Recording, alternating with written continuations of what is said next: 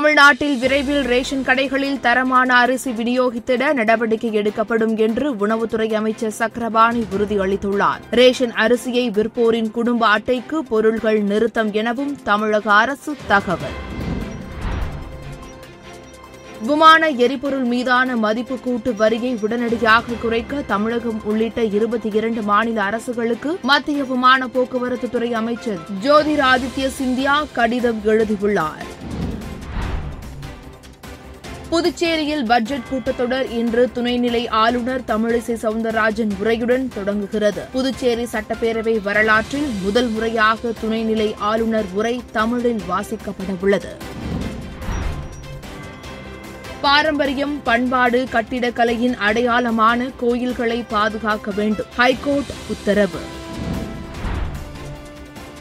நடிகர் விவேக் மரணம் தொடர்பாக விசாரிக்க கோரி தேசிய மனித உரிமை ஆணையத்திடம் புகார் அளிக்கப்பட்டது. இந்த புகார் மனுவை மனித உரிமை ஆணையம் ஏற்றுக்கொண்டது.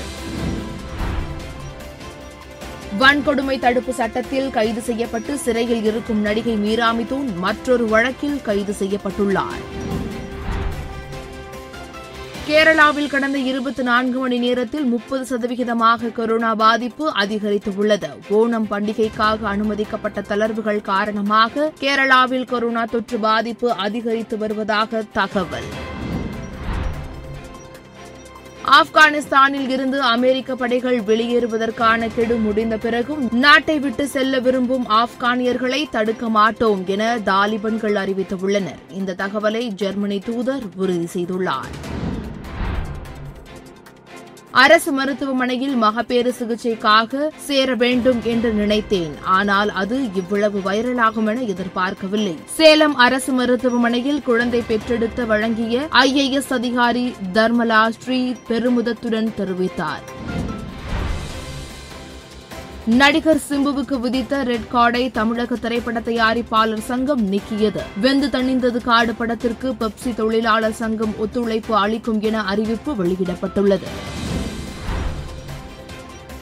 சென்னையில் தாய் மற்றும் மகளுக்கு பாலியல் தொல்லை கொடுத்ததாக போக்சோ வழக்கில் சிக்கி பாஜகவில் இருந்து நீக்கப்பட்ட வழக்கறிஞர் பிரிவு நிர்வாகி பார்த்தசாரதி ஆந்திர பிரதேசத்தின் சித்தூரில் வைத்து தனிப்படை போலீசாரால் கைது.